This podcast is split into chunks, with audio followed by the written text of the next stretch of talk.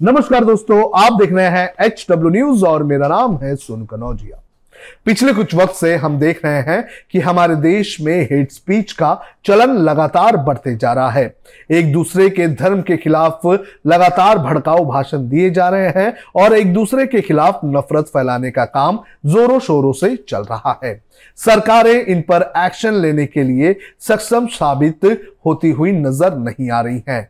लेकिन ऐसे मामलों पर अब सुप्रीम कोर्ट सख्त हो चुका है और सुप्रीम कोर्ट ने सरकारों को यह हिदायत दी है कि अगर जो सरकारें हैं, वो ऐसे मामलों पर कार्रवाई नहीं करती हैं तो इसे कंटेम्प्ट ऑफ़ कोर्ट माना जाएगा। साथ ही सुप्रीम कोर्ट ने पुलिस को भी यह हिदायत दी है कि पुलिस ने ऐसे मामलों में शिकायत करता का इंतज़ार नहीं करना चाहिए और पुलिस ने ऐसे मामलों में सुमोटो एक्शन लेना चाहिए। क्या हुआ है आप सुप्रीम कोर्ट में? ये मैं आपको एक एक करके बताऊँगा, लेकिन उसके पहले मैं आपसे अपील करना चाहूँगा कि आप इस वीडियो को बड़े पैमाने पर शेयर करें और साथ ही कमेंट बॉक्स में अपनी राय हमें ज़रूर साझा करें। अगर आप इस वीडियो को यूट्यूब पर देख रहे हैं तो आप हमें सब्सक्राइब ज़रूर करें। दरअसल सुप्रीम कोर्ट में एक ही याचिका दायर की गई थी। इस याचिका में भारत में मुस्लिम समुदाय को निशाना बनाने और आतंकित करने के बढ़ते खतरे को रोकने के लिए तत्काल सुप्रीम कोर्ट का हस्तक्षेप की मांग की गई थी। इस याचिका पर सुनवाई हुई और याचिकाकर्ताओं की तरफ़ से कपिल सिब्बल कोर्ट में पेश हुए।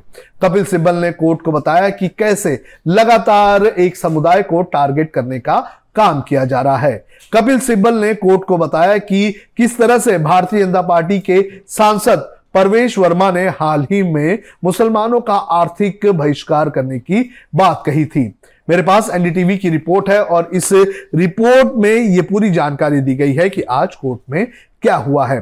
कपिल सिब्बल ने यह बताया कि परवेश वर्मा, जो कि भाजपा के नेता और सांसद हैं, उन्होंने कुछ दिनों पहले एक बयान दिया था। इसमें उन्होंने कहा था कि हम उनकी दुकान से नहीं खरीद कुछ खरीदेंगे नहीं और उन्हें नौकरी नहीं देंगे। कपिल सिब्बल ने कोर्ट को यह भी बताया कि प्रशासन कोई भी कार्रवाई नहीं कर रहा है और ऐसे मामले लगातार बढ़ते जा रहे हैं। हमें इस कोर्ट में नहीं आना था, लेकिन हमारे पास कोई भी ऑप्शन नहीं था। कपिल सिब्बल ने कोर्ट से यह भी मांग की कि कोर्ट ने इस मामले में हस्तक्षेप करना चाहिए, जिसके बाद कोर्ट ने सुनवाई की और सुनवाई करते हुए कोर्ट ने सरकारों को यह कहा है कि ऐसे मामलों में तत्काल कार्रवाई की जाए और पुलिस भी ऐसे मामलों में शिकायतकर्ता का इंतज़ार ना करे और पुलिस सुमोटो एक्शन ले। अब जजों ने इस मामले में क्या कहा है यह भी मैं आपको बता देता हूँ। एनडीटीवी की रिपोर्ट के अनुसार जस्टिस के एम जोसेफ की बेंच ने कहा कि 21वीं सदी में यह क्या हो रहा है? धर्म के नाम पर हम कहाँ से कहाँ पहुँच गए हैं? हमें ईश्वर को, हमने ईश्वर को कितना छोटा बना दिया है? उन्होंने कहा कि भारत का संविधान वैज्ञानिक सोच विकसित करने की बात करता है। कोर्ट ने कहा कि आज हम धर्म धर्म के नाम पर कहाँ से कहाँ पहुँच चुके हैं, एक दूसरे के खिलाफ नफरत फैलाने का काम कर रहे हैं। आज हम 21वीं सदी में हैं और हमारा जो संविधान है, वो वैज्ञानिक सोच विकसित करने की बात करता है। लेकिन धर्म के नाम पर, यहाँ पर लोगों को बांटने का काम किया जा रहा है। इसके अलावा बेंच ने यह भी कहा कि कुछ भाषण जो है, वो काफ़ी गंभीर है। भाषणों में गला काटने तक की बात कही गई है। कुछ दिनों पहले हमने एक रिपोर्ट की थी और इस रिपोर्ट में हमने बताया था कि कुछ ऐसे चेहरे हैं जो पिछले कुछ वक्त से लगातार भड़काऊ भाषण दिए जा जा रहे हैं, लेकिन उनके ऊपर कोई भी कार्रवाई नहीं होती है। कुछ नाम मैं आपको एक बार फिर से गिरा देता हूँ, जब जिनके ऊपर कार्रवाई नहीं की गई। सबसे पहले परवेश वर्मा, उन्होंने अभी नहीं, इसके पहले भी इस तरह के बयान दिए थे। जब सीए के खिलाफ शाहीनबाग में प्रदर्शन हो रहा था और जब दिल्ली में असेंबली के इलेक्शन होने थे तो उस वक्त भी जो परवेश वर्मा है, उन्होंने भड़काऊ भाषण दिए थे। शाहीनबाग में जब प्रदर्शन हो रहा था, उसको लेकर परवेश वर्मा ने कहा था कि शाहीनबाग में लाखों लोग हैं। दिल्ली के लोगों को सोचना होगा और फैसला लेना होगा। ये लोग आपके घरों में घुसेंगे। आपकी बहन बेटियों का रेप करेंगे, उन्हें मारेंगे। आज समय है, कल मोदी जी और अमित शाह आपको बचाने नहीं आएँगे। आपको बता दें कि परवेश वर्मा के ऐसे बयानों को ले लेकर काफ़ी चर्चा हुई थी और जब दिल्ली में दंगे भड़के थे तो उसके पीछे कहीं ना कहीं भड़काऊ भाषण को ही एक कारण बताया गया था। उसके बाद कपिल मिश्रा और अनुराग ठाकुर के भी देश के इन गद्दारों वाले बयान भी सामने आए थे। दूसरा नाम आता है यति नरसिंहानंद सरस्वती का। आपको बता दें कि यति नरसिंहानंद को हरिद्वार कोर्ट ने इस आधार पर जमानत दी है कि वो ना तो भड़काऊ भाषण देगा और ना ही ऐसे किसी कार्यक्रम में शामिल होगा जहाँ पर भड़काऊ भाषण या फिर सामाजिक सौहार्द खराब करने का काम किया जा रहा है। लेकिन उसके बावजूद भी यति नरसिंहानंद जो है, वो खुलेआम भड़काऊ भाषण देता हुआ नज़र आ रहा है।